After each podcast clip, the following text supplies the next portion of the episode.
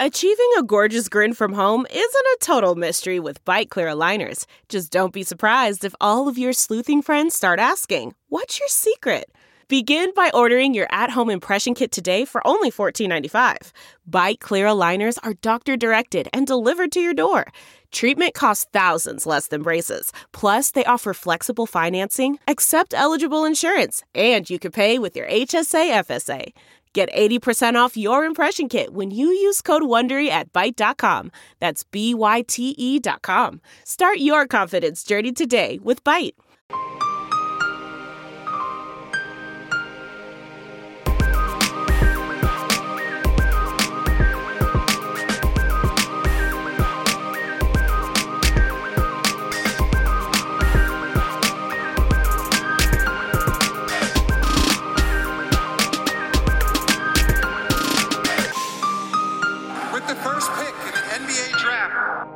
Hello and welcome to an emergency episode of the Prep to Pro NBA Draft Podcast. My name is Ben Pfeiffer, and as always, I'm joined by my host Max Carlin. Max, how you doing?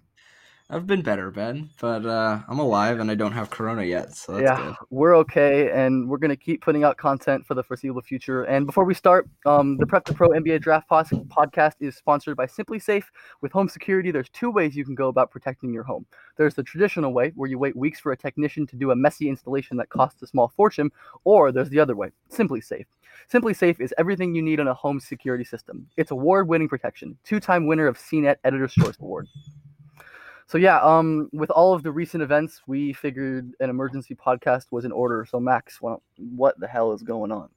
So, as of I don't know about an hour ago, the NCAA tournament is canceled, um, which uh, just from the perspective of a fan sucks. It's the probably the most fun event in sports. Um, it's yeah, it's a, it's a basketball fan's dream. It's just basketball all the time. Uh, and we just don't get it for a year. Uh, it really sucks. Uh, just from a human standpoint, I feel really bad, especially for like seniors who now aren't going to have that that last chance. Um, I don't know if, if you've seen any word about like some sort of emergency uh, uh, extension of eligibility, but I would imagine that's not going to happen. No, I And doubt uh. Yeah, and that's just really unfortunate for for guys like I mean, look at like this great Kansas team, like someone like Udoka Azubu- Azubuike does not get a you know chance to make a, a title run. Um, and that that really sucks, especially for guys who who maybe don't have a future in um in professional basketball anywhere. Um, yeah, it's just the whole thing sucks a lot. It's obviously the right move. Yeah. It's something that has to happen. Uh, I think the, the NBA showed how even you know banning fans is not is not adequate because this is such a fragile situation where you have so much so much contact between these guys that you're you know in the case of of the NCAA tournament they'd be putting uh, what upwards of like 1500 kids at risk. It's just not you know it's not viable. Um but yeah it's it's it's really awful from a college basketball standpoint from a human standpoint Yeah, like you said, it's absolutely the correct decision. I mean, obviously, this is horrible for fans, horrible for the players, horrible for everybody involved, really. But rather inconvenience um, and and put these this season at a pause than risk further spreading this virus that we don't really know the full extent of yet. So it's definitely the right decision, but it's super unfortunate. And just just in terms of the draft, we have no idea what's going to happen if the draft is going to get postponed, canceled. I mean, I can't. I don't think it will, but I mean, I wonder if they do like just like an empty draft where they just call in picks. I mean, because that's that's the thing they can do, and like we've talked about before. I mean, in March Madness, there's always guys who end up popping off and get on mainstream radars. Like you look at Malachi Richardson, DJ Wilson, even like DeAndre Hunter last year. So that's going to be a huge change too. Not having that sample that is so important to a lot of main, mainstream draft content producers, and even I'm sure plenty of scouts um, value this tournament super heavily. So that's going to be a huge change in just the drafts, the draft scene in general. That we really have no idea what the full extent of that is. Yeah, from my perspective, for, from a scouting standpoint, I, I don't think this is a bad thing at all in terms of just like having a sample to evaluate guys with, because like you mentioned, uh, I mean, we are talking about this before we recorded. Someone like Malachi Richardson, did, I think he went ended up going 16th. 23rd? Oh, he was like No, I thought it, I thought it was like Was it 16. I don't know. Yeah, um, or may, maybe I'm wrong about that, but but someone who's out of the league after a couple years, 22nd. that okay, that, that that's a guy who um who is you know wouldn't have had that rise without March Madness. I don't know that DeAndre Hunter would have gone fourth overall without being instrumental in, in Virginia's championship run. And just generally, I don't think the tournament is a good. Uh, it, it's a good setting to evaluate guys in because it's so weird. It's so out of the realm of normal basketball. You have guys playing with no rest for several days. You you're playing on neutral sites. You're not. You don't have time to scout. It's just it's a very weird setting that I don't think is conducive to. Uh, like faithful uh, representation of, of people's skills. So from purely an evaluation standpoint, I don't think this is a bad thing. I think it will actually probably improve the quality of, of evaluations. What sucks though is is for people who are less insane than we are. Uh, if you haven't been following the draft at all all year, and I think this is the case for a lot of people, that their introduction to a draft class will be watching the tournament. I mean, this stinks. Like, especially with uh, the NCAA cracking down on the availability of games online, people are just gonna, you know, in the mainstream have no idea who a lot of these guys are. And I mean, hopefully we can help with that, but we don't. We don't exactly have have large reach. Um, and it, it's just I feel bad for fans who have a you know passing interest in the draft who are not as obsessed as we are because they're losing out on their one opportunity to really get to know these guys yeah it's super difficult and i mean i guess I, have seen some people make the case um make this case for like things like the combine but i guess i kind of buy it here like it's just like seeing guys kind of thrive in like a less structured setting is worth something.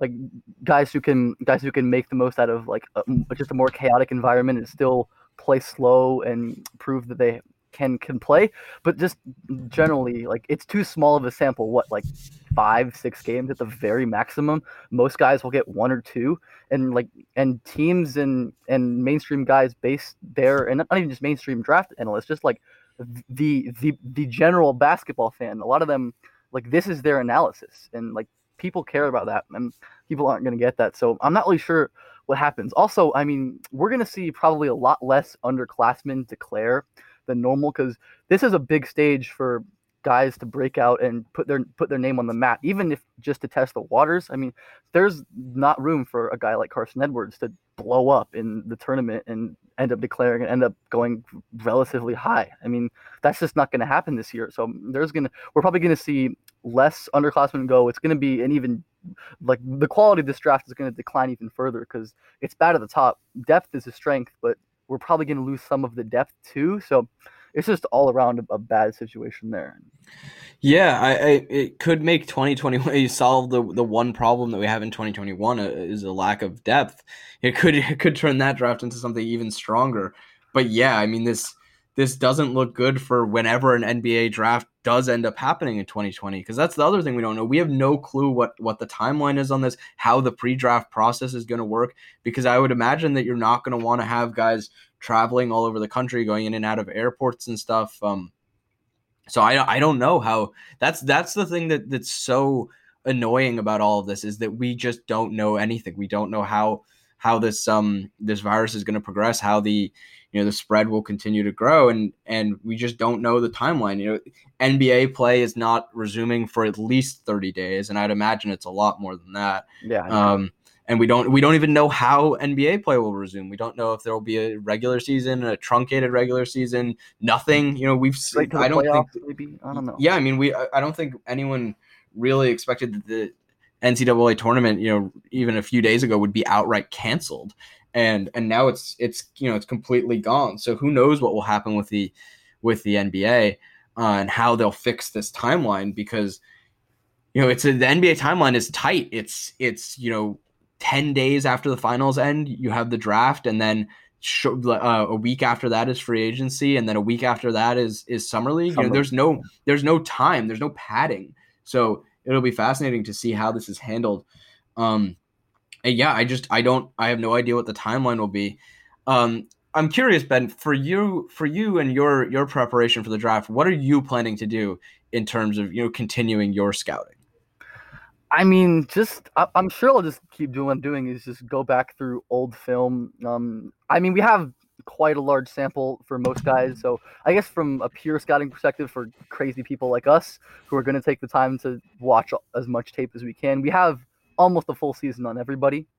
So I don't think it changes too much from my perspective. Maybe maybe some more time to go back and look at past drafts and or players from past classes and look at older film just to just to improve our improve our knowledge of things like development and past trends and looking how looking at how stars became stars and busts became busts. I think there's potentially going to be more of that, which is a good thing. I mean, it feels wrong to take any sort of positives in this situation, but that's definitely that's something that could improve discourse and improve all of our really all of our abilities. But yeah, I don't think much really changes from a personal scouting perspective, except it's just it's just gonna be so weird. Like these last couple days, it's just like watching basketball just felt kind of different. Like I don't know. Yeah, it's, it's funny that it's funny that you mentioned past drafts because that was the exact same um, inclination that I had. That uh, you know, go back and look at these guys and and effectively scout them as we're doing it for the first time. Uh, Because uh, I mean, we're both we're both young guys. Um, our our track record on this isn't that long. Uh, so even someone as recent as like Jayson Tatum, I want to go back and watch him. He has he has a stat profile that I think points to a guy who who definitely had stardom within his outcomes, and um, I'd like to certainly watch and find out what signs were there uh, that this this was going to happen, and I think that's something that could be really valuable. Uh, because you know it's it's really hard to go back and, and track how you're doing on guys, and that's something that I that I might take the opportunity to do as well. Really dive in on on the rookie seasons of a lot of the guys from 2019. I think could be informative. Uh, but definitely going back, I, I think this is a tremendous opportunity where, like I mentioned, the, the timeline is so compressed when it comes to NBA stuff, and and at least for us, you know, as soon as as soon as the 2019 draft happened, I know you and I were both you know, binging uh, 2020 guys, and the same thing will happen next year. And so now to have an actual break in the games, you know, it's so overwhelming. Both of us are, are full time students, uh, just trying to keep up with all this stuff. Having a break where we're not getting any new games is kind is weirdly kind of a blessing because there are there's so much basketball out there on the internet that um, you know having an opportunity to just catch up on it is is kind of nice. Um yeah i was i was i've already taken the opportunity to watch some some 2021 guys that i hadn't seen yet. Um i think it, it can be a really beneficial experience for for a lot of uh, amateur draft people out there yeah it's like maybe we'll go back and watch 10 15 games from every prospect i mean that's the thing that this is going to allow us to do and uh, yeah, just go back and watching these guys. Like we can look at a guy like Kawhi, like even go back as him. Like how did Kawhi become just the mega the mega score, mega shooter that he did? I mean, just going back and refining our analysis and like you said, watching 2019 rookies, seeing like really diving in because I know Max and I, uh, it's just hard to find time to watch NBA in depth with all the draft things we do besides the teams that we cover or support. I mean, it's just difficult to have an acute knowledge of all 30 NBA teams. It's well, not difficult. It's it's impossible, really. Um, so that's just going to be a good opportunity to go back, uh, keep refining our knowledge, and we will definitely have all of that content on the Prep to Pro NBA Draft podcast. So stay tuned for that.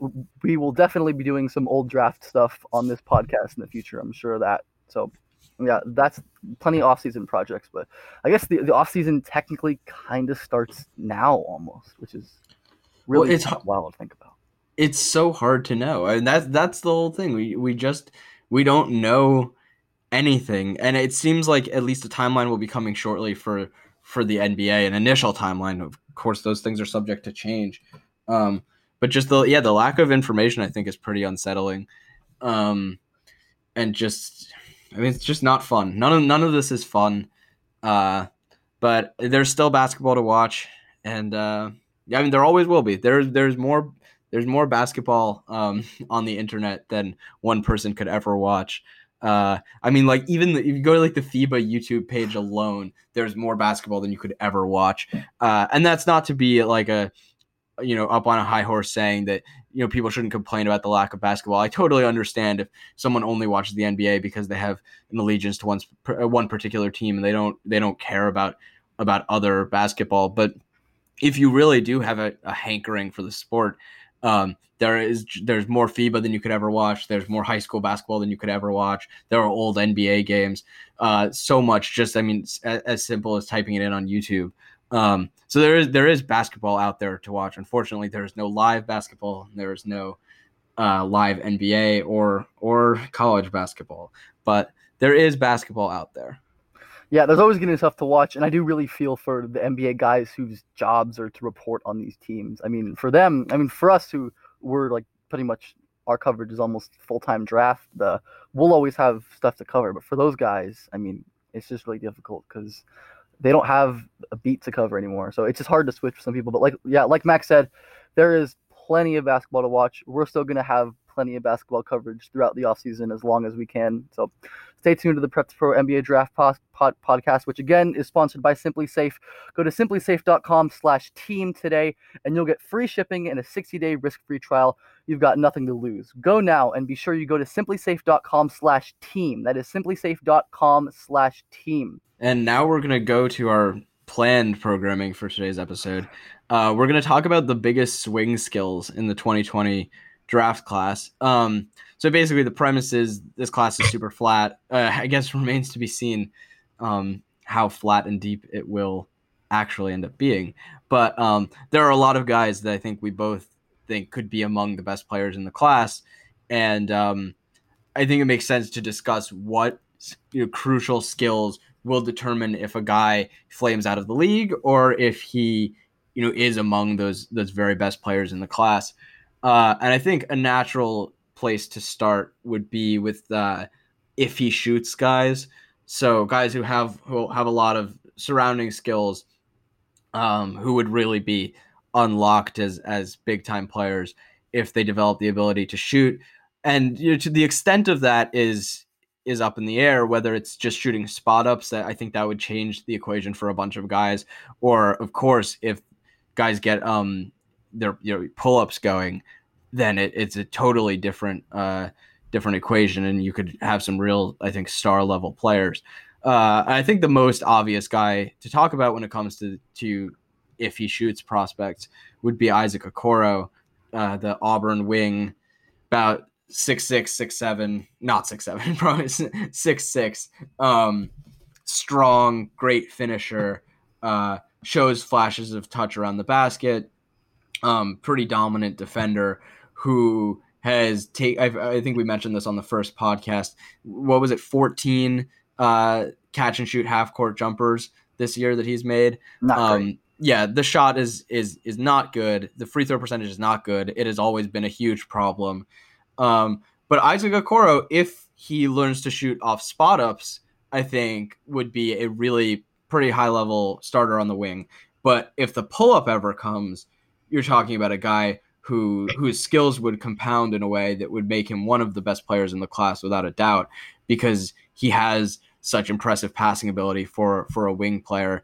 Um, especially working off the dribble he he's improved his handle a lot since since um since last year even uh, to the point where he has some dribble moves now and he's just a lot more comfortable passing off the dribble.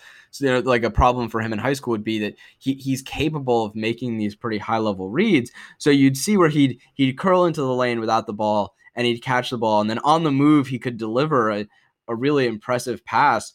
But when he was encumbered by his handle, when he had to try to gather the ball to deliver the pass, he couldn't do it. And it wasn't a problem of, of this guy doesn't have it mentally. He has that star level decision making in place, but it was just a lack of coordination with the ball. Uh, and we've seen that improve already. And now, if he's pressuring the defense with the threat of a pull up, I mean, this is a guy who's who, the value of these skills can compound in such an exponential way. I mean, he could be a, a, a, true star and like very easily, I think, the best player in the class if if he were to to develop a, especially a pull up. But even even with a, a, like a reliable spot up jumper, Isaac Okoro is one of the better players in the class. Yeah, I think I don't think he really even needs the pull up to be maybe even the best player in the class. Because, like you said, I mean, the pull up is obviously his his superstar level outcome. And I think if he gets even semi reliable shooting pull ups, he's probably a top 25, 20 ish kind of player with the defender and the playmaker we expect him to be. But just having that that threat of a spot up opens up so much. Because, I mean, as we've seen, it has, as our friend and noted cop Zach Milner has talked about over and over, um, SEC teams just kind of stop guarding him on the wing. And that hurts him a lot because one of his great utilities as kind of an off ball threat is being able to attack closeouts and create advantage situations. And then with his excellent decision making and his vision, he can then find passes out of those close out of those closeouts. And even if his spot up is somewhat reliable, I mean, that's going to be something he can go. As long as he can force NBA guys to close on to close out on him and not just ignore him, he's going to be able to use that passing. I mean, we see lots of guys add pa- add passing as an off-ball threat. I mean, he doesn't need to be this on-ball pick and roll playmaker to be a serious threat. And so as long as he can be a guy who um who can shoot spot ups, I think he can really unlock one of his higher end outcomes, which is which is which is a consideration to to think about for me and why I still have him top 10. I feel like a lot of guys even on draft Twitter are kind of falling out on Isaac Okoro and I don't think it's really responsible to to I don't know to responsible. I don't really agree with letting him fall that far because uh, developing just a spot up jumper isn't that difficult. We've seen plenty of guys with not super great shooting indicators develop reliable spot up jumpers in the NBA. I mean, just look at a random guy like I don't know Brook Lopez who who is who became even an elite three point shooter just for a year. Um, so just having that like uh, spot up jumpers, like I'm saying, is one of the easiest skills to develop. I'm not saying it's easy. It's certainly not easy for a guy to go from a poor or non shooter to a threat but it's a lot easier than say star level decision making or a or reliable handle or incredibly functional strength, all which Isaac Okoro has and has those super valuable wing skills. And like I said, Isaac Isaac Okoro isn't a non-shooter. I mean, his free throw percentage is like 67%, which is not great, but it's also not like abysmal. His mechanics aren't wonderful, but they aren't like Brandon Clarke Brandon Clarke pre Gonzaga. I mean, his his shot his shot base is workable. I think just looking at potential improvement. I mean, that's a skill that if he improves, he can pretty immediately reach one of his higher end outcomes, which is a lot, which is a lot um, more reassuring than guys who maybe have more difficult skills that they need to develop, like like a decision making or a handling or even defense. That so just with with that spot up shooting, I think is the reason I'm probably to remain relatively in on Isaac Okoro. I mean, just just just like in projecting development, that's something you have to consider. Yeah, I agree with the idea that if he can get to be an actual threat on spot ups, like forgetting the pull up, that that would be a, a real game changer for him. But I don't want to I don't want to overstate how easy it is to get to a point where people actually have to close out on you because I mean there are so many guys, especially at that size, like like six five, six six, six seven, like guys who who will take you know four, uh, four or five threes per 100 possessions and shoot them at 35%. And that looks like fine on a basketball reference page. But in reality, I mean, that's a guy that the defense is going to ignore that's not going to draw, draw hard closeouts, which is what I think Okoro will need. Um, so I don't want to I don't want to overstate how easy it is for him to develop to the point that he needs the spot up. But I do agree with the notion that if he gets the spot up down to a point where it is an actual threat, that that will transform his game uh, because he is he is a, an explosive athlete, um, and it, was, it, it, really does. He has a, a collection of skills that would just compound with with the threat of a spot up even to produce a, a highly valuable player. Um, and it's just it's an outcome that has to be accounted for, and a reason that I remain fairly high in Okoro, though, like you and much of draft Twitter, am cooling uh, a fairly significant amount as well. Yeah, so I'll segue um, with a question: Who do you, who shot do you buy more and why? Isaac Okoro or Deni, Deni Avdija, um, Maccabi Tel Aviv, greatly. Man, um, it's a tough one. Probably Deni because of his willingness to take them. Like Deni has a pretty quick trigger on them when he's played at lower levels like ANGT uh, and been the guy as opposed to with Maccabi on a really strong team as a role player he's taken these really ambitious pull-ups. Uh, Deni's upper body is good on his jumper. I think it's it's mostly lower body issues. Um, I don't entirely buy Deni shot. I don't I don't buy Deni shot. I mean, it, and he has the the free throw issues. Though I think there are there are reasons to believe with him, especially just because of how intense and how down on himself he seems to get, that he the free throws are separate issues. That it's less of a mechanical issue and more of a a mental thing. Um, but yeah, I think I'm I'm more inclined to believe in Deni as a shooter. I don't I don't think he'll get there as a pull up guy by any means, and that's why I remain a bit lower on him. But as a as a spot up guy, I think he'll probably get to a respectable level, or or not even a respectable level, but I think he'll get to be one of those guys who's a, a four or five per one hundred attempt guy at thirty like mid to low thirties. Um, whereas Okoro, I don't know if he'll get there. Like a Okoro really might be a guy who doesn't take them and shoots 25%. And and that's where the the real uh, scary outcomes come with him. But Deni, I, I think, will probably be shooting to a point where at the very least he'll fool people looking at, at basketball reference. Yeah, I do think uh first I'll say I agree with you. I think the willingness to take pull-ups is just really important. I mean, just like looking back at a young age, um, young guys who take pull, take a lot of pull-ups tend to do better shooting in the future. I mean, you look at a guy like like I like I mentioned him briefly at some point, but look at a guy like a Kawhi who had better shooting indicators, but none that suggested he'd be this god tier pull up shooter. And one of the things we can point to is that he took a lot of unassisted two point jumpers, and Deni and Deni certainly has that quality. So just the fact that he's willing to take them and willing to put himself out there, even if the results aren't so great. I mean, like like the free throw the, the free throw percentage is so bad. I mean, it's been in the 50s for years now, and it hasn't looked to and signs of improvement aren't really there for him. But just He's like like I said, I mean Deni like Okoro is a guy who just having a reliable spot up jumper changes a lot. Probably doesn't cha- probably doesn't change as much from Okoro because I think Deni probably projects better on ball than Okoro, and the, the pull up's more important for Deni's role than it would be for Okoro's. But still, um, just like having the spot up obviously doesn't hurt Deni; it helps him significantly. But so yeah, that's that's a, that's something to consider when ranking a guy like Deni. I mean, how likely is it that he develops um, a jumper versus someone else developing their decision making. Personally, I think I think um, ranking I'd probably say still go Okoro over Deni um, just because just just because like talking thinking about role um Okoro like, like I said it's it's a lot more difficult to develop a reliable pull up jumper than a reliable spot up jumper and just thinking about what they need for their roles is an important consideration too. And going to need more pull up for his role, but yeah, I mean, it's it's not like it doesn't look great for both of them, but it's both of them are pretty young and have a lot of time to develop that. And in this draft with so much uncertainty, I mean, certainly not a bad bet to assume they'll develop something at some point in their career. So.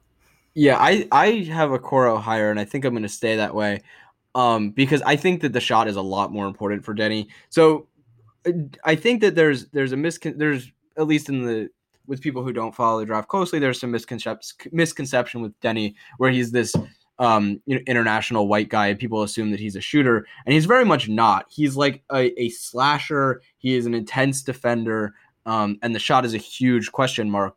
Um, and I tend to think that that Deni, without a spot up, is not really a tenable player in the NBA. Because while I do really like his defense, um, uh, in even in in EuroLeague, a very high level of competition.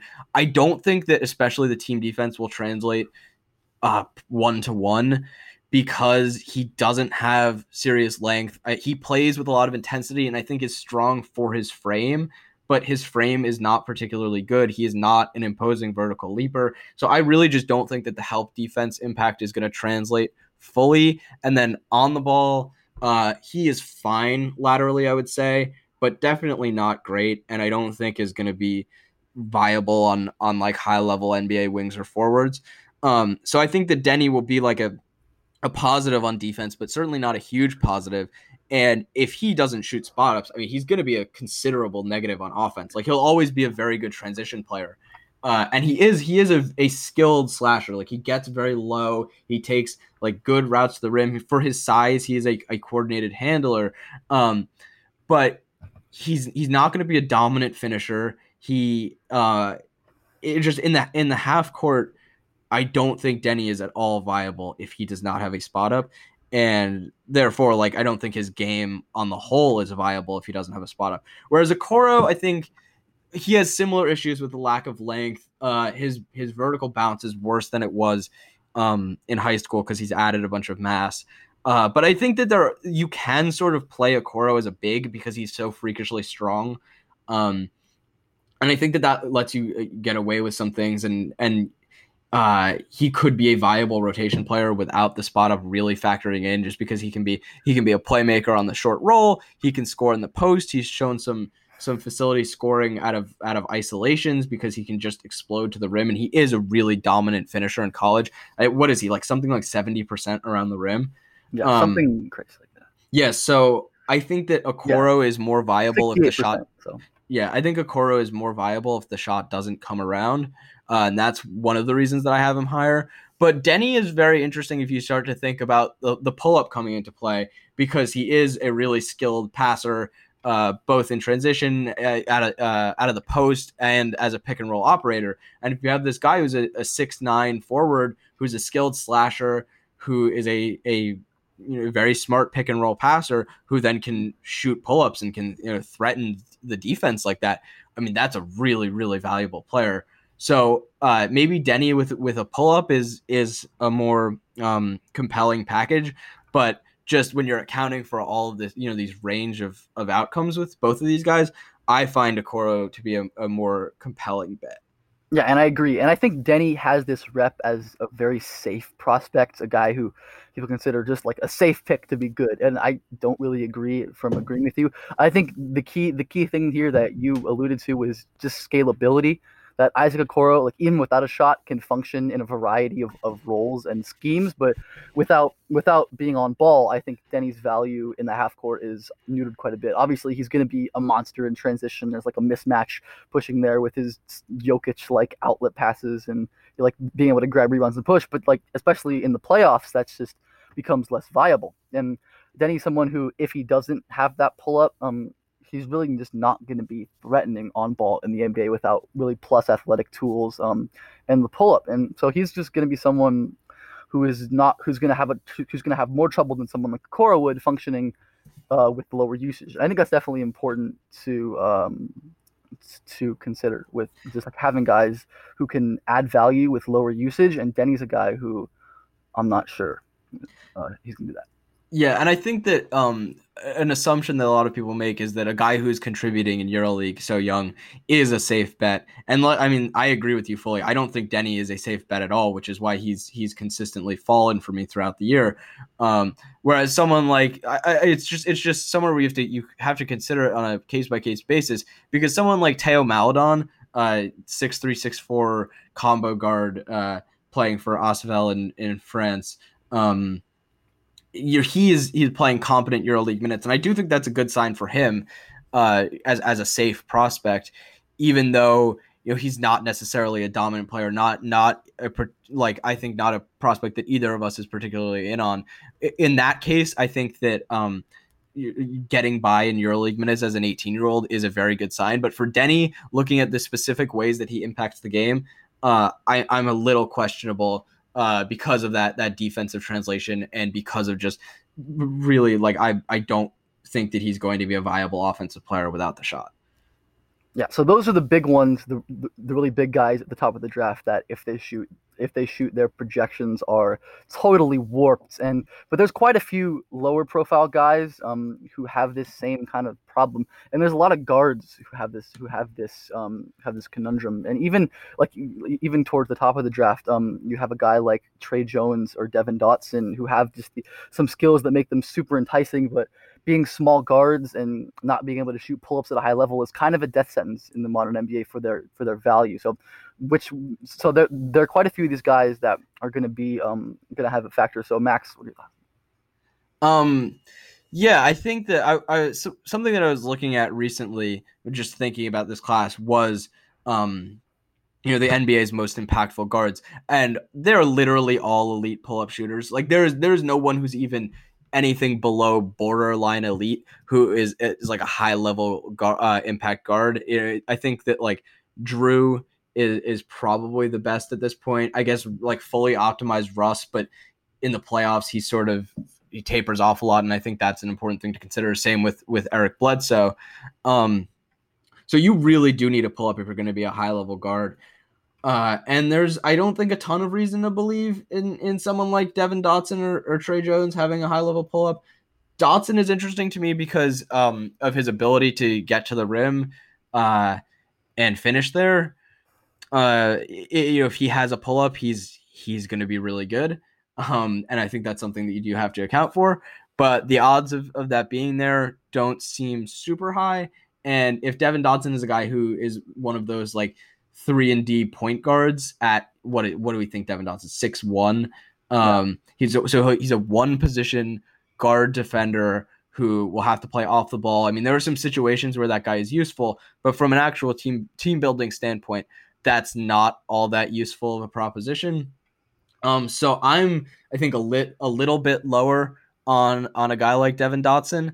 Um, I, I still have him in my first round because I think you do have to account for the the possibility that he really experiences some outlier growth as a as a pull up shooter, but it's not an encouraging bet by any means. No, definitely not. Any like defense is such an important thing to consider because even if these small guards are even positive defenders in college, like a guy like Devon Dotson, like you said, he's what six one at most. It's just getting more, even more difficult to become positive or even neutral defenders that size in today's NBA. I mean, how many guys are like actual impact defenders that size? I mean, you have CP3 and who's just a, a, a strength and IQ god, and you have it's, a guy like Fred VanVleet. Yeah. I mean, it's not that many. It's almost none and just looking at a guy like Dotson who hasn't really shown the ability to guard up in college, that it's, it's I struggle to to value him super highly without the pull up. And I mean, I mean the free throw percentage is certainly encouraging. He's shooting I think 80, 83% from the line now, and his touch is good, and he shoots quite a few of them. But I mean, just looking at, I, I talked about uh, uh, two point jumpers. He's 17 for 69. That's not great. I mean, he's not really hitting those. He's not the best mechanically on tape. He has kind of a wonky transition from his dribble to his pull up, and it's just, it's overall just not the greatest package. And Actually, Dotson is a very, very good athlete with a pretty great first step, gets to the rim at will, but he's not like a 99th percentile athlete, and that's kind of what you need to be for me to um, to have command like lottery or higher value. Or I said that also I should mention the playmaking, which is fine. I mean, he's gonna have an easier time making reads because because of the rim gravity he's gonna he's he's gonna command, but he's just not that special of a playmaker. And without the pull up, really to pull defenses, especially, I mean, he's just kind of I mean, he's he, he's going to hit spot ups probably, but how valuable is a six one off point guard? I'm not very. I mean, we we talked about not valuing these fringy point guards as much, and if you're not a star point guard, or if you're not like super duper exceptional exceptional off ball guy um, defender at that size, it's just hard to bet on. And even t- t- transitioning to a guy like Tre Jones, who I like more than Devon Dotson, because I just think he's probably a tier up as a playmaker and a tier up as a defender. And I'll talk about the unassisted two point jumper thing again. Tre Jones this season has done quite well in that area. He's shooting um, 62 for 162 on on non-rim twos, 38.3% assists. So that's pretty good as looking historically back at guys. I mean, and I think the pull-up just anecdotal, anecdotally has looked quite a bit better on tape. He's more willing to take them. He looks better when he's taking them, and just having that um, makes me more willing to bet on his pull-up. Um, interesting. Um, who do you think is a better chance to be a pull-up guy, uh, Tre Jones or Dotson? I don't I don't know that I can answer that right now. I need to go in on both guys a bit more. Um, my guess would probably be Tre because he's upped the pull up volume a lot this year, um, and it, the effectiveness has been better. Uh, so I, w- I would definitely lean Tre, and that's one of the reasons that I have him higher. And I mean, like you said, the playmaking, I think it's a, a huge difference between those two. But I mean, you mentioned Dotson's free throw percentage, and I think that is a good sign for him being a spot up guy. But at least for me, I have a much higher bar for initiators where I'm a lot less willing to project shooting like that. That was a major concern with me for for Ja, and I think it's something that we saw manifest uh, as the season progressed a little bit with teams really, you know, daring him to shoot pull ups. Um, that you don't just need to be a guy who can hit spot ups as a true initiator. You need to be a guy who can hit that pull up, and developing that is a lot harder. Like I mean, like you mentioned earlier, there are countless guys who developed into into competent spot up shooters, but the list of guys who became you know lethal pull up guys. I mean, what it's like Kyle Lowry. That's the list. Um, so I have a higher bar with initiators, and that's why I'm less willing to put someone like Devon Dotson in the lottery because I just don't think that he's going to get to that level that he needs to get to as a pull up guy.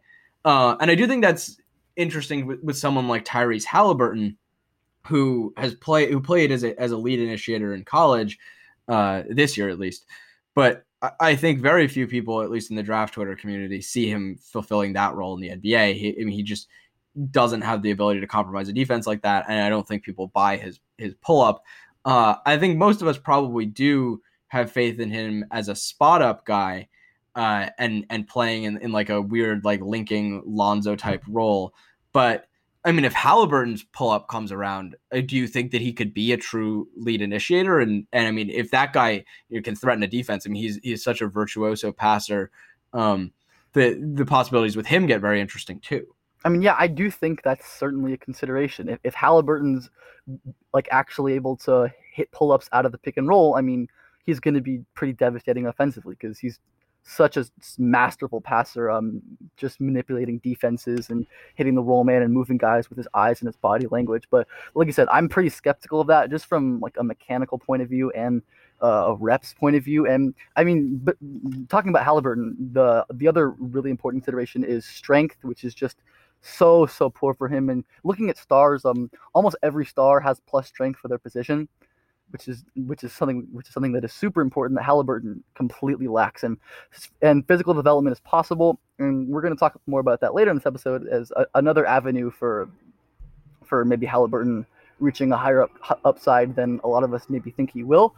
But yeah, I, it's just tough for me to project him as this real threatening initiator prospect without without um without a reliable pull up and strength, which which on the own are difficult to develop. And having both of those things be be massive problems is a red flag for me. Um, just having two of these skills that are difficult to develop are, it's just hard to bet on them, especially skills that are linked like that, skills that initiators need to to reach high degrees of goodness to be true valuable initiators over replacement. And but I'll say I think Halliburton does have more off ball value than a lot of guys just because he is one like functionally taller. I mean, he's bigger than a lot of these small guards. And if he can hit spot ups, which I think we all think he probably will, he can make some money attacking off the ball and maybe running some secondary pick and roll off off ball actions. But that's just a hard sell for me. A guy who you're taking in the top ten, uh, um, a guy who's going to be like a, a tertiary kind of creator who's has lots of questions about his ability to get to the line and finish. He's got like an under 20 free throw rate.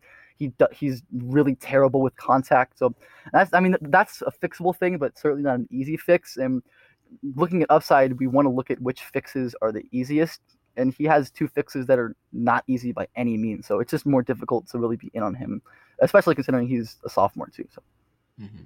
Yeah, should we shift now? I mean, we've talked a lot about a lot of guys who um, either their outcome will, will shift a lot with their shooting. And I think that there are always a ton of those guys, both at the top and and on the fringes. But um, some real like high high leverage guys in this class uh, ha- have issues where if they can just rein in decision making, which is I know something that we've said time and time again is something that's hard to improve. Um, there are some guys that that could be the single best player in the class if they ran that in, and of course the one that immediately comes to mind would be Anthony Edwards, um, my top ranked prospect, and I think top five guy for most people. Uh, uh, six five combo off guard wing type guy at, at Georgia, freshman. Um, and Edwards his decision making is very poor. He loves to take bad shots. Like like he'll he'll the ball will swing to him for a wide open spot up, and he'll have to dribble and then take a contested pull up like one step to his left because he just he loves taking difficult shots. Uh, he you know misses passes all the time. He uh, just like doesn't really try. I mean, he's this just like freakish explosive athlete who can get uh, you know, downhill and finish at the rim and yet he just chooses not to do that. Um, most of the time. His defensive decision making is utterly baffling. I just like he'll he doubles at random times, going for these steals that he'll never get, taking himself out of the play. I mean, he's just a mess of a decision maker. And the point that I've raised is that I think with him the the the, sa- the sort of saving grace is that the decisions will never be that complicated for him once he actually starts to pressure the defense the way he can because it's just he's so compromising as a scorer. It's just simple kickouts and stuff like that. Um, the other thing that I'll say is that I actually don't think decision making is necessarily the biggest problem with Edwards because I don't think that his his tough jumper proclivity is necessarily just a matter of preferences. I think that a lot of it stems from his his weakness, his handle weakness, and his inability to gather the ball. Uh, I think that he actually probably cannot get downhill as much as you'd think just watching him at his most powerful moments because he is so explosive when when he can get downhill. but I think the handle is disturbed so easily. It's so loose. And I mean, he does flash, I think, like potent dribble moves, but they're not that frequent. So I think that if he could actually improve his handle and his ability to gather the ball strongly, that that would really take him to the next level in terms of compromising the defense. And then he just has those easy reads to make. Now the problem with that is that improving handle is very difficult. I think it's something that we see. Uh, it's something that we mentioned with with Isaac Okoro is that in the last year he's improved a lot in that regard. But it is something that's hard to do. Uh, we see it in the NBA sometimes, but as an older player, it can be hard. There are physical um, limitations that come into play that can be really hard to see. Uh, so I don't know if it's necessarily a good thing that, uh, in my opinion, a, like equally large limiter for him would be uh, his handle. But I do think that that's the case where, to an extent, we're probably overrating how much of the decision making is uh, a problem with Anthony Edwards relative to uh, his his very loose and, and uncontrolled handle. Right, and building off of that, I think another important consideration is that there's a good chance Anthony Edwards is just going to develop into a star level difficult shot maker, which is another thing that most offensive stars are. Um, just guys who can just consistently hit difficult hit the kind of shots that Edwards loves taking. I mean, he's clearly not there yet. His percentages aren't the best, and a lot of these shots he'd be better off not taking. But if he can become a guy that is able to hit these ridiculous shots at a at a, a reasonable clip, that's another avenue to stardom. I mean, you look at a guy like Khris Middleton, who's a less than spectacular decision maker and a less than spectacular defender, but has really found himself contributing star value this season because he just doesn't miss. Like he he hits everything, and I think Edwards is a guy who can definitely get there. I mean, a, a, guy who can be so good of a shot maker, such a great shot creator that the decision making is less inhibiting. But then on on the flip side of that, you have guys like Zach LaVine who is also a star level difficult shot maker, but he's so poor as a decision maker and as a defender that it doesn't really matter that he's it's hard for to value him as a positive player on a winning team. And that's uh, that's going to be the thing to measure with Edwards is just the degrees of goodness or badness that his that his decision making and defensive ability um, kind of reach. And like I said, I think I think uh, Edwards is probably safer than he gets credit for because um, uh, like an important consideration is that guys who have multiple ways to hit high end outcomes are going to be safer than guys who can't. And Edwards has multiple avenues to hit really high end valuable valuable outcomes. It's can he improve his decision making and his defense to a level where he can thrive as like a secondary-ish creator? Can he improve his difficult shot making to the point where it's one of the best in the league and he can provide value even despite his decision making and defensive flaws? Even also, I've talked about it before, but a guy who's going to be able to do more than he gets credit for off ball. is just this excellent cutter with with good timing combined with his freakish athletic tools, um, just compromising defenses that aren't paying attention to him. So Anthony Edwards is looking at those things, and like you said, the handle is obviously a huge concern. If you just look at his his dribbling paths, a lot of them are really rounded. He doesn't take straight lines to the basket, and I don't think that's because he he doesn't want to. I, I think that's because he probably can't. He just doesn't really have the handle to get low and control the ball in traffic, which which causes him to resort to going around defenses, which kind of destroys the angles that his powerful athleticism creates. And sometimes he can still make it work with a crazy difficult finish or just plowing through a guy because he's that type of athlete. But uh, in the NBA, when freakish athletes are more common, he's not going to be able to do that. So having these are difficult skills to improve handle and decision making, but they're ones that can really make Anthony Edwards a kind of game changing player if he can get to a level where they're functional or even beyond that.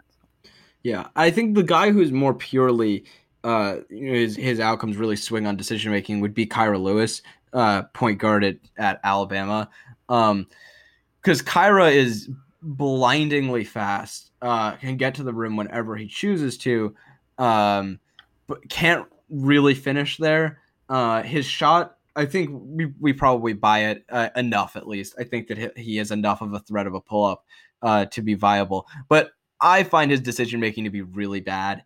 Uh, he I mean he he takes bad shots, he misses all sorts of passes. Uh, again with with him, it, it, should be easy. He should be compromising the defense so much that um that the the fruit should should hang really low for him. But I haven't found that he really drives offense the way you need an initiator to. Um, and he has he has all sorts of, of body issues also with being very weak Uh, granted, he is while being a sophomore, he is so young that he was literally not eligible for the draft last Younger year. Younger than me. Scary. Yeah. Yeah. Uh, so Kira, I think a lot of it swings on on decision making, but if he can rein that in, I mean, he could easily be among the the very best players in the class. Yeah, and I will defend Kira here, and I believe his decision making has gotten better as the season progressed. I've watched a little bit of him recently, kind of reevaluating myself, and I've moved up on Kira quite a bit. In the Vanderbilt game, not sure if you watched it, his decision making was pretty good. Um, relative to to some of the older games that he's played, like I remember vividly a game like the UNC game where he missed quite a few passes, and a lot of I think they're going down, still there but going down, and just uh, like a, a, guy who's gonna get to the rim as much as he is is gonna have um, more open passing windows and is gonna have an easier time passing than a guy like I don't know, um, just any player with a poor first step. Um, so just I, I, think that's an encouraging development point too. His in-game reps aren't going to be as strenuous because he's going to have more avenues to pass through, and I think that's a consideration for his passing improving because he's he's kind of a weird passing prospect because there aren't a lot of guys who are so like technic who are so like crafty with with these live dribble ambidextrous skip passes and he's got all those but then he's he'll miss um, not like super advanced but more complex pick and roll reads he'll throw he'll have pretty open passes that he's inaccurate and because of that inaccuracy the advantage is gone and I'm I'm curious how fixable those skills are relative to the passing acumen that he already shows because he has some passing tools that are incredibly valuable and incredibly promising, just like the technical ability to make passes with both hands, the ability to pass off the live dribble, hairpin trigger pass, hairpin trigger skips to the weak corner, and things like that. So I'm, I'm really interested to track him as a passer going forward. That's really the key development. Uh, that is the key development here. I'm, just the ability to increase his vision and to improve his ability to make those advanced reads because he's going to get plenty of simple reads too with with the way he's going to pull defenses to himself at the rim. Like I said, the finishing he is not a good finisher. Finishing a flat 50% at the rim, which is really poor for his volume. I mean, he has so many. I mean, besides just being weak and that being an inhibitor, he has this issue where he jumps consistently too early, and he'll and he'll have and he'll be off balance because of it. And that's something that's fixable, but I, I suspect quite a bit of it is going to stem from a lack of lower body strength because he has really no vertical pop in the half court. I mean, he can get up in, in the open floor, but everyone worth their salt can. So, I mean, Kira's a guy who I'm relatively in on just because that first step as being as elite as it is is just such a rare a rare tool and one that's so um, such a hallmark of these star level initiators. And like you said, I'm not like super in on the pull up because, but like he's his touch is good and he's shown enough um, cap- uh, capability there that I think it's reasonable that he's okay enough there. But yeah, so Kira's a guy who his development is gonna, like you said, depend a lot on the, the degree of his passing goodness. Yeah, and he I like you mentioned, he is a he's a weird passer because he is like technically he's very good at executing passes. It's the conceiving of them that he that he's bad at. So like if you gave Isaac Okoro's brain to Kira Lewis, you'd have a dominant passer. Um because he is so good at like transitioning from working off the dribble to executing a pass like like you said live dribble with both hands like it's, it's some of the the stuff that he does is really impressive but it's the mental aspect that isn't there and the problem is that as a scorer, I don't think he can quite cover for bad decisions in the way that someone like Anthony Edwards can. Because when Anthony Edwards takes a bad shot, like he is such a skilled bad shot maker that he very well may make it. Um, you know, when if Kira Lewis uh, plows into a guy at the rim and attempts to finish, like Anthony Edwards can hit a guy, like knock him back, maintain balance, and finish with either hand. Um, Kira Lewis cannot do that. When he makes a bad decision, it's going to be a bad outcome. Um, so that's it, it, I think it really for him does hinge on the decision making. Uh, but if he if he irons that out, I mean he he could be a really really good player. Um, yeah, and I'll make one more point quickly on Kira. I'm I'm actually been I've, I've moved up quite a bit on Kira. He's risen into my top ten, but I'll say um his pick and roll game is also kind of underwhelming to me. I he's not as com- as complex and skilled as a pick and roll manipulator as you wish. He he rarely uses jail and things like that, and really manipulate screen angles, which which he really should be doing with a guy as quick as he could. Because if he becomes really advanced as a pick and roll operator, that's another avenue to just being so compromising with his speed. Because once he gets the slightest advantage on the defense, he's he's at the rim whenever he wants. So yeah, Kira, a really interesting guy to to follow his development, and will be a good test case looking back in a couple years to see where he is, to um, see how he's developed, what is the cause of that development, and what we can learn from it going forward. Should we talk about uh, weighing pre-college sample, uh, specifically with respect to Cole Anthony? Yes, let's do it. Um, I think as we've been learning, and as both of us learned last year with guys like RJ Barrett and Cam Reddish, that pre college sample is important and context is important. And both of us are, I think, relatively in on Cole Anthony. I have him top five still.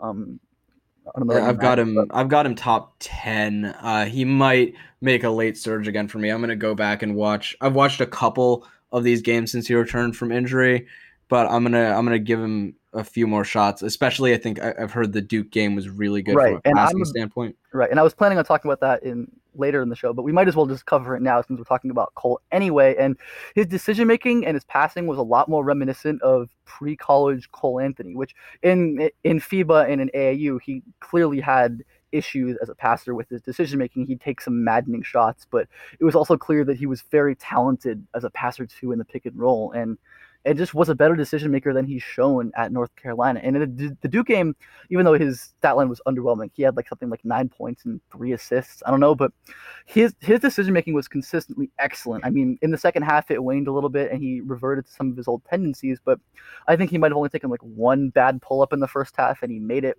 And second half there was some more, but he was consistently not forcing things. He had a couple impressive pocket passes, and it's just so difficult with his team context. And I feel like team context is something that people generally overrate the importance of, but not with this UNC team because it's so, so frighteningly bad for Cole. I mean, he just has no spacing, nobody else to pressure the defense. I mean, he's threading pocket passes to Garrison Brooks, who's surrounded by two other teammates because they're stationed on the block. I mean, you're not going to get assists that way, and you're not going to get numbers that way. But especially in the Duke game, he showed the ability to that he has that pocket pass that he can pressure the defense with. And like we said, the burst is a big issue, but I think both of us believe that he's going to be a pretty great pull-up shooter, and he's going to have that threat to be able to defenses, and once he can, his decision making is going to look a lot better. Because in like just going back and watching his FIBA, his FIBA U18, I think it was, where the floor was a lot more spaced. I mean, he was getting to the rim, making making these passes that had a lot of us ranking Cole number two or number one on a lot of on a lot of people's boards. I think some people had him like 1.1 in his own tier, which which uh, neither of us bought, but smart people did, and there was reasons to buy that. So I think looking at a guy like Cole Anthony, um, who's who's objectively struggled quite a bit this season. Just weighing things like team context and pre-college sample is important because in the NBA, um, basically any situation he lands in is going to be more favorable than UNC, who's going to have more space to operate and make plays. So, it, I mean, Cole Anthony, just with the level of this level of pull-up shooter that we think he can be, I mean, the decision making, I believe, in the passing is better than he's shown in college, and that's a real reason to rank him highly still. Yeah, I think that I do want to make clear for people who don't follow high school basketball or, or AAU that Cole was inarguably a dominant player at those levels. He was yeah. the best player uh, at Nike EYBL. Uh, probably like I guess Tyrese Maxey was I guess in his tier um, for their year, but super Cole. Dominant. Cole was utterly dominant. He's like a 90% free throw shooter on high volume, which is something you do not see for guys that age. Um, he really was a truly dominant player. The thing that concerns me is that Cole was was number two on my board coming into the year. Um, and I thought that, that I had him and Anthony Edwards in their own tier. Uh, but in the first sentence of my of my write up on my board, I wrote that his burst, uh, at the very least, wasn't a strength. And I think that little did we know. Yeah, relative to the athletes he was playing against, then it looked like okay, it's it's not a strength. He's not explosive horizontally. Um, but I think it turns out that his burst is actually really bad. Like I don't. Yes, the circumstances are bad at UNC. They're, they play two bigs. Um, it's it's a problem, and he's been injured a lot of the year. However, I think that the burst is actually bad. Um, like you said, I do buy him as a as a pretty high level pull up shooter and and spot up shooter. Um, so I think that he's he's still a, a, compelling player from from an NBA standpoint, but I'm kind of out on him as like a a true initiator type. I think he's a guy that you're going to want next to someone else, which is why like the idea of Cole Anthony with with a team like the Celtics where they have um they have Jayson Tatum as a, as a guy who's who's going to be your primary going forward. Uh, Cole Anthony is a really appealing fit, but I think that with him, it's just going to be a matter of finding a team where you're not you're not drafting him to be the guy, um, which is why he's fallen behind guys like LaMelo Ball, Killian Hayes, uh, even someone like like R.J. Hampton. Uh, for me, um, but I, I think that we should consider what Cole looked like before this year. I am going to go back and watch some of his EYBL games uh, and and really uh, familiarize myself again with a guy who was genuinely very dominant at that level of play because we've seen I think in the NBA that that guys who find themselves in weird circumstances for what is just 30 games of college basketball for most guys and in Cole's case what like 15 18 something like that? Um so I think that it's worth considering Cole's pre-college sample, although I am I am going to weight the UNC sample pretty heavily and and certainly not have him uh, as the same uh, like stature of prospect as I did coming into the year, which was top two. Yeah, he's played 22 games this year, which is not great. And I will say, I think I've honestly gotten a little bit higher on his defense as watching him at UNC because that was something I was pretty iffy on in watching him pre-college, but he's got quite a bit of issues. He's got quite a few issues there, um, just mental lapses, um, technical stuff like pick and roll defense, but just a, a, guy who's a freshman in college who is legitimately strong for his position. He's pretty monstrous functionally um, as just a strength guy, and who shows legitimate um, aptitude as a defensive playmaker. I think those are two really valuable things to look at, and just understanding that most freshmen, especially ones as high usage as Cole, are going to have struggles as a team defender, especially. And from a projection standpoint, um, I think he projects as a positive defender, at least in my opinion. Um, at least at his position with strength like that and playmaking ability like that. I don't, I don't know what your take on that is, but I was gonna, I, was gonna make one more point about this segment. Are there any other guys um, who you would be interested in based on the pre-college sample who have disappointed this year. I mean, a guy that came to my mind was Wendell Moore, who I don't think either of us were as high on coming into the year as some other people, but he's certainly a guy that we're going to be interested in tracking next year, who's just disappointed this year. But I mean, one of the youngest players in the draft, um, clearly pretty toolsy with uh, promising free throw percentage. So yeah, any guys you want to talk about there? Well, I just quickly to address Cole's defense. I'm a little less optimistic. I like the flashes of, of playmaking for sure, but he's like not very good laterally and and like does not really know how to defend point of attack from like a navigating screen screen standpoint. And he he loses guys off the ball all the time. Yeah. Um. So I I think that he is a moderately interesting defensive prospect. I would not bet on him being a positive. However, um, guys, I mean, the Duke guys, both Matthew Hurt and Wendell Moore, I do think are interesting. I still am kind of interested in Hurt in that uh, he is he is the shot has has been there. The shot has has totally been there, and he showed a lot more ancillary skills at lower levels. Uh, I think a big problem with him is that he is so skinny, and uh, that we should have given more credence to that. I think because it was something that showed up at lower levels, and when the athletes get bigger and stronger, it was in hindsight pretty obvious that it was going to be more of a problem. But Hurt is still a guy that's interesting to me. Wendell Moore, like you mentioned, the thing that's weird with him is that one of his major selling points was, oh, he's this like hyper elite free throw guy.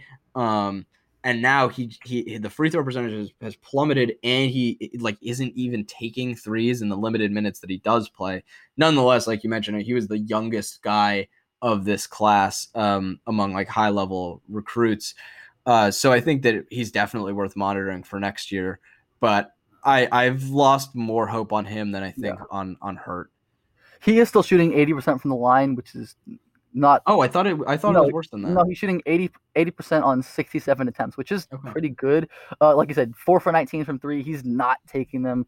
He's not, he hasn't really been that great on defense either. Um, yeah, I mean, he's a guy that we're gonna want to monitor definitely going into next year. So why don't we move on to our second to la- our our second to last one here, which is which is a nice segue from Matt Hurt is guys who guys who have to develop physically in some sort to survive. And there's quite a few of these guys that like we've been harping on this whole podcast how important functional strength is. And there's like a lot of guys who lack that, but would probably be very good NBA players if they had that. And the obvious one here is LaMelo Ball, who many people, myself included, have as the top prospect in the draft. We talked about this in the first episode, but it was undeniably just so poor physically. I mean, his core strength is non-existent. His balance is terrible.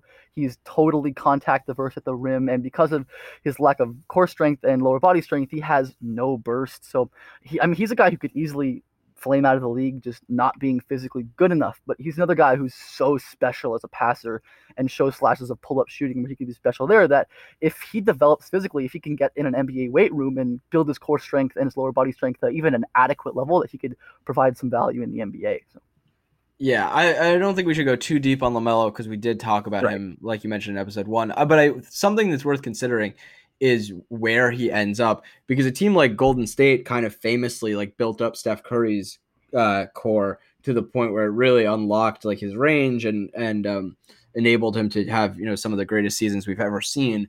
Uh, so I think it is interesting in a that specific example because I mean theoretically Golden State could draft LaMelo Ball, but uh, in the sense just in general of thinking about matching teams with um with players based on what they're capable of developing. I mean, that's something that you really have to consider. If you're a team that, you know, if you really believe in your ability to build a guy's core strength and to fix a guy's balance, then LaMelo Ball should be at the top of your board because if you can fix those things, I mean, he is a guy that has, I think, franchise changing potential if you if you can do those things. Absolutely. And just like segueing to another guy who I think is lower down on both of our boards for his physical limitations, but a guy um I think Aleksej Pokusevski, something like that, um, plays that, in. That's definitely not how you pronounce it. Definitely not right. Um, Poku, uh, Poku will call him, plays in the Greek second division, who is just this legit seven footer who shows flashes of functional handling and passing and shooting, but is just so physically incompetent that, I mean, he really struggles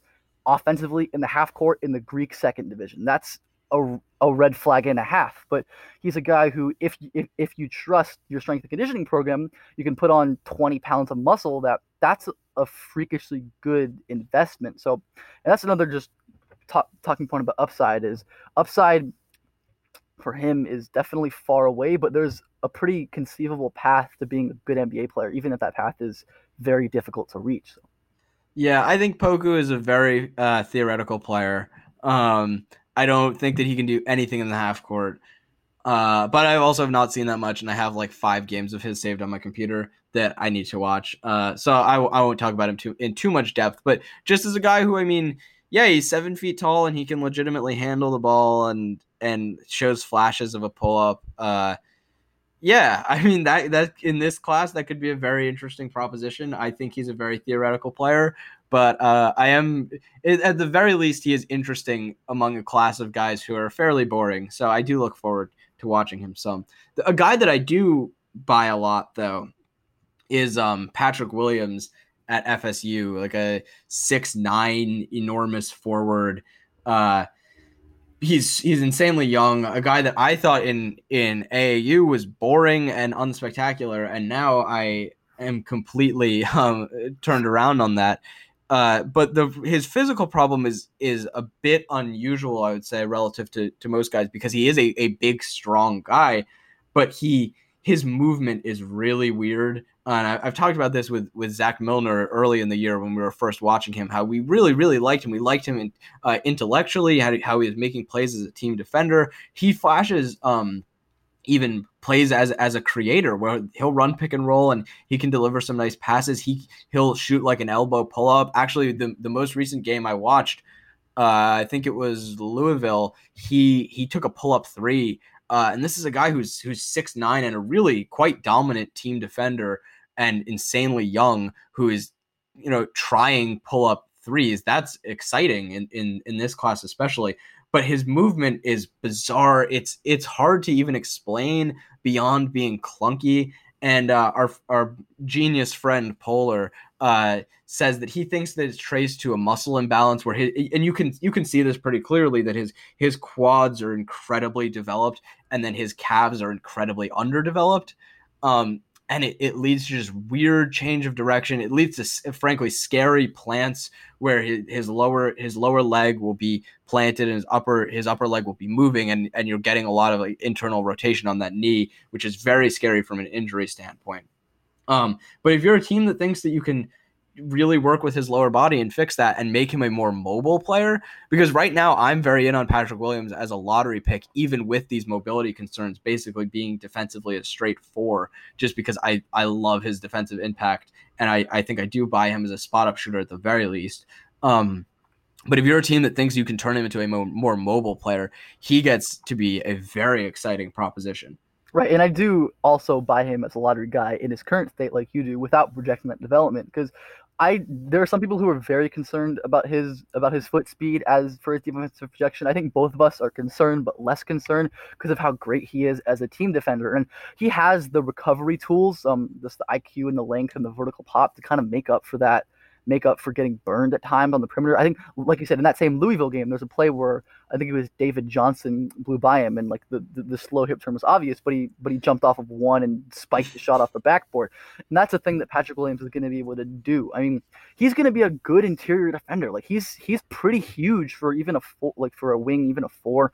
He's gonna he's gonna make good rotations and get blocks. He's got like almost a six block percentage this this year. I mean, he's a legitimately good rim protector at his size, and I think both of us um, both understand how valuable team defense is and value it more than on ball defense positionally. And so Patrick Williams as a defender is a guy who I'm pretty enticed with, t- enticed for without the without the um, without the uh, the movement. But, I mean, he has functional strength down, which I think is probably going to be more difficult to develop than a muscle imbalance because you can isolate develop the calf muscle. I mean, I, am no biomechanic and I have very little in-depth knowledge of how this works. But if the team is confident in their strength and conditioning, this seems like a more fixable issue than a guy like LaMelo, who's just incompetent everywhere. And like I said, for the offense, I think it's pretty. It's hard to not buy his shot. I mean, he's shooting 84% from the line. I mean, that's kind of that's pretty great, even if the, the, the three-point volume is not there. And he's comfortable taking pull-ups at like the, the youngest American player in the draft. Seems pretty likely that he's going to shoot relatively soon in his career. And like I said, a guy with the shooting, the ancillaries, the ancillary skills, and this team defensive potential at his size and age, like that's a lottery pick and maybe even more. So. Yeah, I've I've got him on the. I might have him tenth. I've got him on the fringe of the top ten at the very least. I need to do some. Uh, he might be there too for me yeah, I, I just love watching him play. Um, and I think that a concern that some people have is that he's this one position four, but uh, that doesn't really bother me because I think that he can be high impact in that role. I think that like I think he really is a dominant team defender. Although something worth considering there is the context of playing at FSU and how it might be a case where he's not actually that level of basketball intellect, uh, especially like consider that his teammate Devin Vassell is, I think we we would agree the best team defender in the class. Yeah. And so it starts to look, and, and, I mean, this is not a new thing for FSU producing these really strong team defenders. So I think it's worth considering that perhaps Leonard Hamilton is is really maximizing these guys in a way that won't translate. But it's it's tough to know then if that if this is now just a, a learned skill that that um Patrick Williams has. I think that he's a pretty intelligent guy. He shows off, you know, instinctual moments, uh, and like you mentioned, really dominant interior defender. And for a young guy, incredibly skilled there. Like he he gets vertical, um, and really like I think like angles guys off well. So I I adore Patrick Williams, and I think that if I think he's a very good prospect without this physical uh, issue being addressed, and it is a very very very interesting prospect if he can figure it out.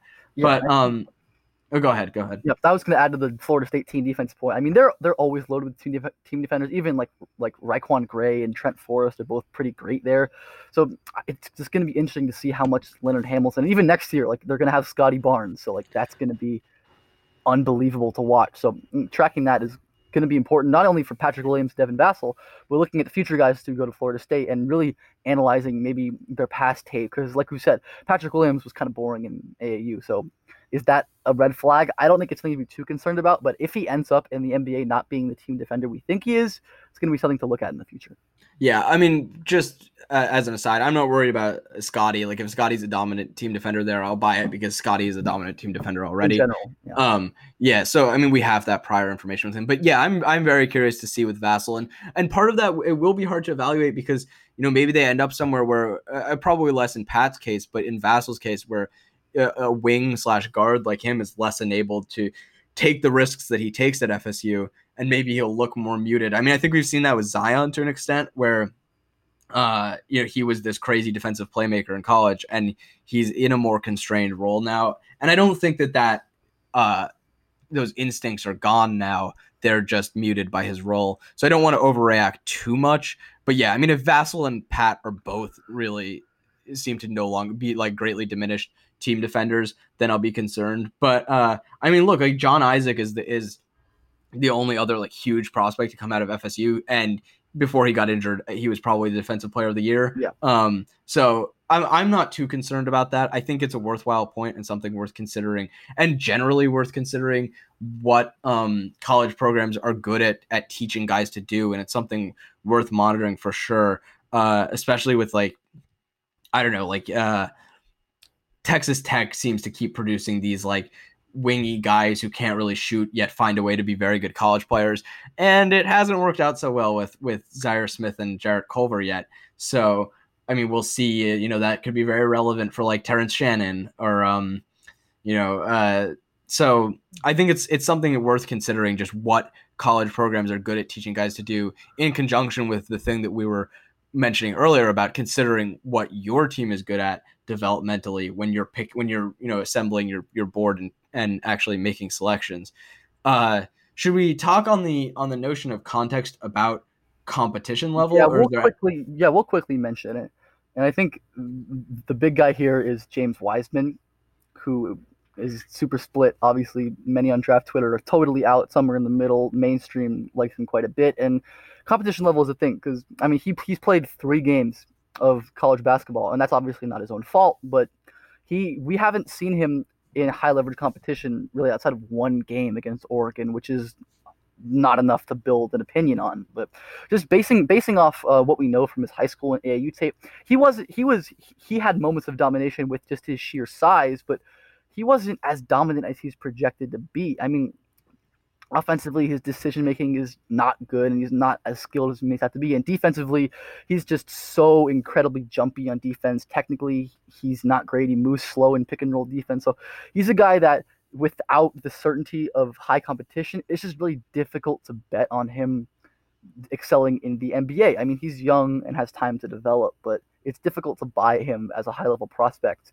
without any sort of really high leverage tape on him being dominant. So yeah, I mean, I feel like there's so many things that we could have picked out as a swing skill for James Wiseman. Oh, um, so yeah, I mean, co- the competition level that he dominated for for really for two games because he honestly was not very good in that Oregon game. Like, I think the final stat line looked okay, but he like he was not good in that game. Yeah. Um, and then the two teams that he did dominate were like fringe D1 teams. Uh, and then in in in high school, he would get beaten badly when he played against other top centers. Like he had really bad showings against I think Isaiah Stewart, against Oscar Tshiebwe. Like it was he had a really bad track record of going up against uh, sort of NBA level bigs, uh, and that's really concerning. Um, and you mentioned the movement. I mean, his short area movement, I think, could be picked out as as like one of the biggest swing skills in the class because if if that is a thing that's viable then he could be a really high level defender but i don't buy his short area movement at all. Like he no. he can't turn his hips. He can't he can't slide. Like he covers large distances incredibly well. Like he's very fast in a straight line. But um yeah the short area movement is is a huge swing skill. I mean the shot i think is a, is a swing skill for him. But in those three games, he did play a lot stronger than he did in, in, a lot bigger and stronger than he did in high school. And you know, maintaining that is a huge swing uh, skill for him. So, I mean, he's a really, really tough eval. I, he's definitely someone I'm going to go back and watch a bunch of EYBL on. Yeah. Uh, but yeah, I mean, I just like throw my hands up in the air at James Wiseman. I don't know. I wouldn't want to be the team drafting him. I'll just throw him in the mid 20s and say good luck. Yeah. Uh, should we should we talk a little about Grant Riller Sure, we also? can quickly mention him. So Grant Riller, just this special scoring prospect with just the most incredible burst and driving technique and pull-up game handle, even some great vision. But the question is, the CAA is just so bad defensively.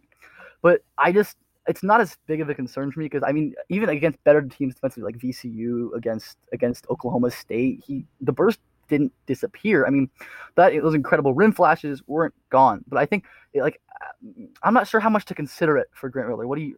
I, I struggle with that. I don't think it's that big of a deal, but I'm interested to hear what you think.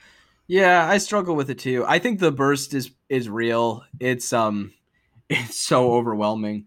Uh he just is, is like a remarkable athlete.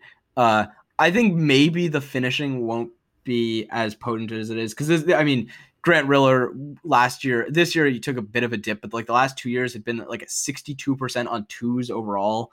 Uh and these are like all self-created and he takes pull up uh twos as well. He's just like a really insanely absurdly dominant finisher. Like he he might be the best finisher in college basketball independent of position. Like he might just Yeah. like without accounting for for size or anything be the single best finisher in college basketball. He is that freaky.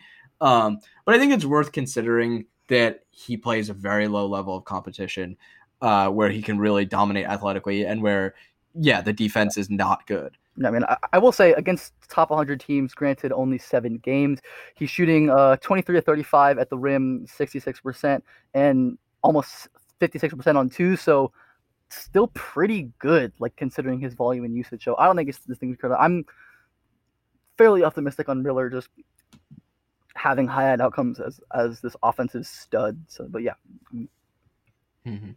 Should we get into um some guys who have popped for us Yeah. recently? getting pretty long, so we'll go through this. Um, your first guy, you want to go? Sure. Uh, I'll do Scottie Lewis first. So I watched a couple Florida games recently, and man, Scottie Lewis, I don't know what I don't know what to do with that guy defensively because he'll have these moments where he'll like get into a stance and his lateral movement is beautiful, and then he rises up because he is a crazy vertical leaper and will just destroy a shot and like maybe kill a person. Um, but I he's the guy, the prospect I've seen back cut the most this year. Like he doesn't. It's almost as if nothing but the ball exists, and he is just staring at it the entire time. Um, and then offensively, I forget which of the games it was in, but he did have like one nice possession where he attacked a closeout and had a, a solid kick out. It was Kentucky. Yeah, and and that was the thing I was hoping that we'd see from Scottie this year. Like I was slightly optimistic because in high school he was always such a mess offensively because he had the ball in his hands and he was dribbling around and taking impossible pull-ups and making terrible decisions. Uh, and I thought this Florida team would be really good and he would just be in a very like strictly complementary role. And he hasn't really done that. He's still been jacking terrible shots and missing them and not fitting into a role. And ah, he's just like not all that compelling to me. I just don't think that he has it mentally. So he has all of these these tool like he can sort of shoot and he is a like truly crazy vertical leaper. Um I think something that people are underappreciating is how weak he is. Uh, just generally as an aside on his on his physical ability, but yeah, he's a guy that that sounds so much better than he is because I think mentally he just doesn't have it. So he's dropped f- like pretty far for me. I'm not sure where you're at. I think I have him at like the in the mid second at this point, like firmly beyond I have behind. him 49th. Yeah, that's about where I have him. I've got him like around 45, I think. Uh, so like firmly behind his teammate Keyontae Johnson, for example. Oh, yeah. Um, but yeah, Scottie, he is he's frustrating and confusing, and I honestly time, want- fun. what? At the same time, it can be so much fun. Oh, he can be very entertaining, and I, like he does crazy stuff athletically. But I feel like he could honestly benefit from another year of college, where it seems like his star has even fallen in the mainstream. Even though, like he was a guy that people were touting as a lottery pick coming into the year, which was always, I think, insane um, because he just didn't have any sort of creation ability like that. But if he can come back and really fit in as a complimentary guy, like he's now shown some flashes of, uh, I would be kind of intrigued. But as it stands, I mean, I just don't think that this is a guy who's going to be a, a positive NBA player. Yeah, and I've seen a lot of people make the case for him based on his shooting projection, which I didn't realize how good of a free throw shooter he was. He's shooting almost 86% this year at the line, which is quite good. Um, but we've talked about this before, but being an NBA wing requires more than spot up shooting, and he just has none of those ancillary skills. He can't really dribble. He's a terrible decision maker. He doesn't make difficult shots. He's not great at getting to the rim, and just being so debilitating offensively, it's hard to buy in. Even if he is like a pretty elite elite athlete, he's one of the five best athletes in the class. Surely, I mean, he just does some stupid things. I mean, like you said, I, I think his intelligence on defense is probably overstated because he can just cover with tools. But I mean, I don't have much to say outside of what you covered. I think he's pretty not super inspiring to me just because of how bad offensively he is and his IQ limitations on defense. So, yeah, yeah, he's he's a frustrating player. Uh, at times entertaining, but uh, I think a guy that that I'm out on as as really an impact player. Um, which is disappointing because I think there was there was some chance that he would fit really nicely into a complementary role, but I I just I don't think he has it. All right, so I'll go on to my first guy, who is Ty-Shon Alexander, who is not someone I really expected to talk about, but I threw on the Seton Hall uh, Creighton game mostly to watch um, his teammate uh, Zegarowski, I think, uh, point guard, and I I came away super impressed by Ty-Shon Alexander, who's just this outlier elite um, defensive foot speed guy. I mean, he he he shut down Myles Powell pretty much all game, chasing him around screens. And Myles Powell is quite spectacular, uh, uh, off ball mover, crazy shot maker, and he still made some ridiculous shots because that's what he does. But Ty-Shon Alexander was getting through his screens all game, and you know, there was one play where like Powell had an insanely smart like. Re- path change and he beat him. But generally, like even on the ball, he was stonewalling him despite being pretty weak.